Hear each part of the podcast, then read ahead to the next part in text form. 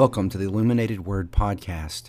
Each day we'll look at a text from the weekly readings from the Westgate Church Bulletin. We will look at background material and also application of the text. So, once again, welcome to the Illuminated Word Podcast. Our reading today comes from John chapter 1, verses 1 through 4, and verses 9 through 14. This is commonly known to people as the prologue to John's Gospel, and it's one of the most majestic uh, pictures of Jesus Christ we find in Scripture. There are certain mountaintops in the Bible where we get a revelation of who Jesus really was and, and who he really is.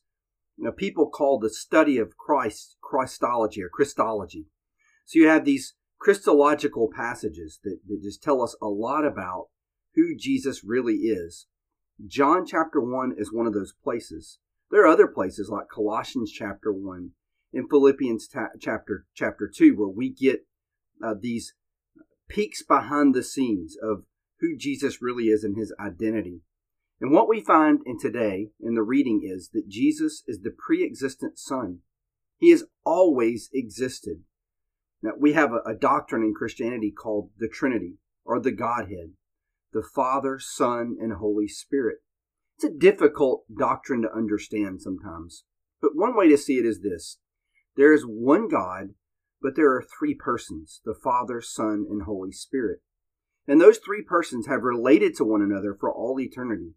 So you can go backwards uh, to infinity, and eternity, and in times past. And the Father, Son, and Spirit have always existed. They have no beginning and they have no end. And they've always had this relationship. So one God, but three persons. And what John is telling us today is one of those persons, the Son, who he's going to call the Logos or the Word in this passage, will become a human being. This is known as the doctrine of the incarnation. Now, today we don't want to get too technical with all these theological terms and concepts, but these are, are really good for us to understand. Think of them as handles on a suitcase to help us uh, carry around and understand who Jesus really is. So we need these categories in our mind as we read the Bible to understand what the Bible's saying. So when you read scripture, you're going to see that Jesus is the pre existent Son. He's always existed. But at some point in history, uh, 2,000 years ago, God deci- decided it was time for him to come to this world. So the Son uh, comes into this world through what's called, like I said earlier, the incarnation, and that just means becoming flesh. God becomes flesh, and he's born of a virgin girl from Nazareth, Mary of Nazareth, and he grows up a, a normal human boy. He has all the temptations and things that we have, but without sin. And so when we read about Jesus in the Bible, we're getting a glimpse of who God really is. It kind of transforms how you read the Gospels. People all the time want to say, well, how do I know who God is? How do I understand God? And I just say, well, go read the Gospels and look at Jesus Christ, and you will get a really good picture of who God really is because that's what He came to do is to reveal who God is. So, with all that said, in our introduction, we're going to turn to our passage today. This is John chapter 1, verses 1 through 4, and also verses 9 through 14. This is the English Standard Version. In the beginning was the Word, and the Word was with God, and the Word was God. He was in the beginning with God. All things were made through him, and without him was not anything made that was made. In him was life, and the life was the light of men. Now we'll skip down to verse 9. The true light, which gives light to everyone, was coming into the world. He was in the world, and the world was made through him, yet the world did not know him. He came to his own, and his own people did not receive him. But to all who did receive him, who believed in his name, he gave them the right to become children of God, who were born not of blood, nor of the will of the flesh, nor of the will of man, but of God. And the Word became flesh and dwelt among us and we have seen his glory. Glory is of the only Son from the Father, full of grace and truth. So much here uh, when you start to look at this passage. Uh, some of this may be puzzling to you. But when you get this phrase in the beginning, where does that take your mind to as a Bible reader? Where have you heard that before? John is trying to grab your attention. He's taking you back to the creation account. Uh, and, and, that word in arche in Greek is in the beginning. Archaic, you think of the word archaic and old. So going all the way back to the very beginning. And, this is not saying that Jesus had a beginning. It's in a sense a way of saying he's always existed. Uh, He is the Word. And it says the Word was with God. Now, when it says the Word was with God, I would take it to mean when it says God here uh, in this word with, it's the Greek word pros, which means face to face. The word is face to face with God.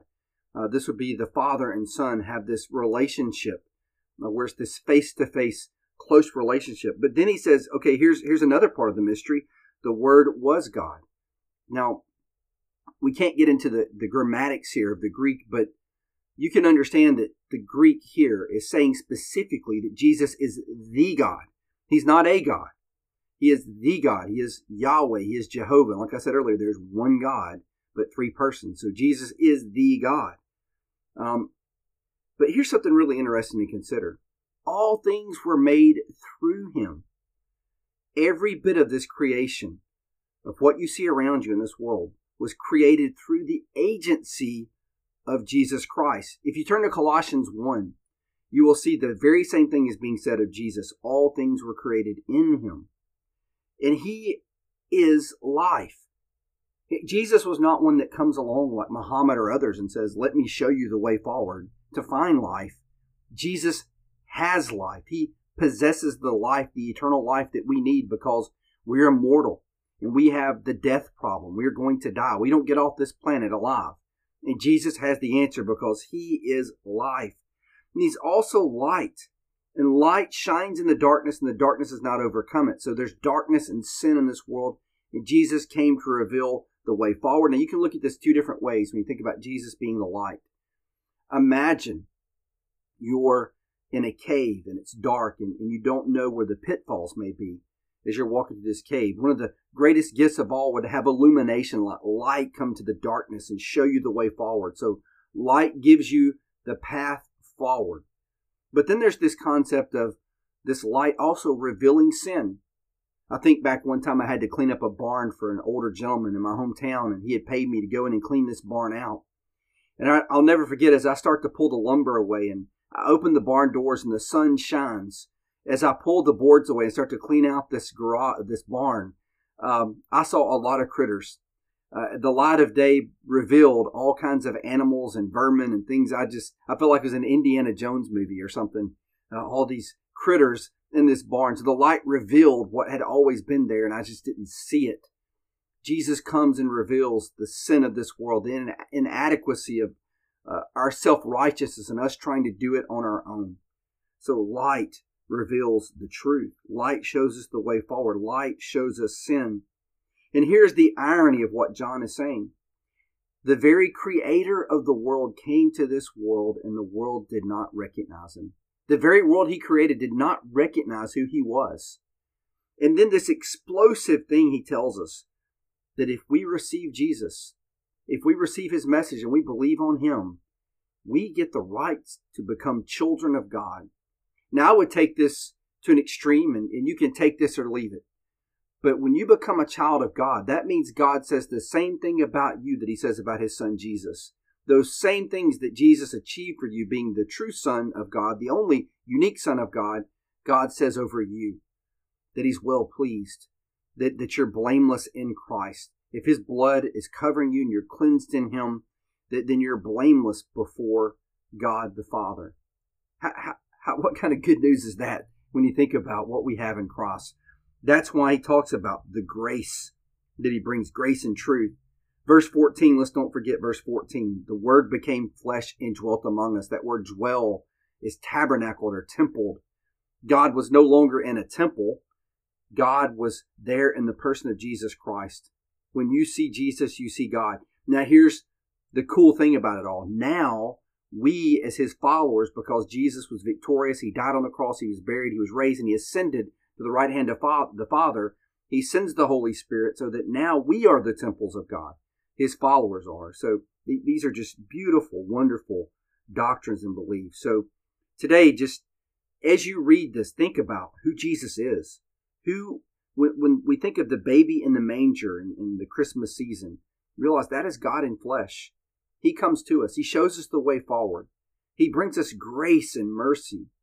He created this entire world and he's showing us, okay, this is how true human flourishing looks. This, this is what you need to do. Here's the path forward. And He gives us grace and adoption as sons and daughters of God. As is our custom, let's read through the passage one more time.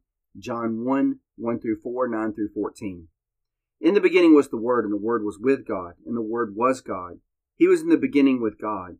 All things were made through him, and without him was not anything made that was made. In him was life, and the light was the light of men. The true light which comes, gives light to everyone who is coming into the world. He was in the world, and the world was not was made through him, yet the world did not know him. And he came to his own, his own people did not receive him.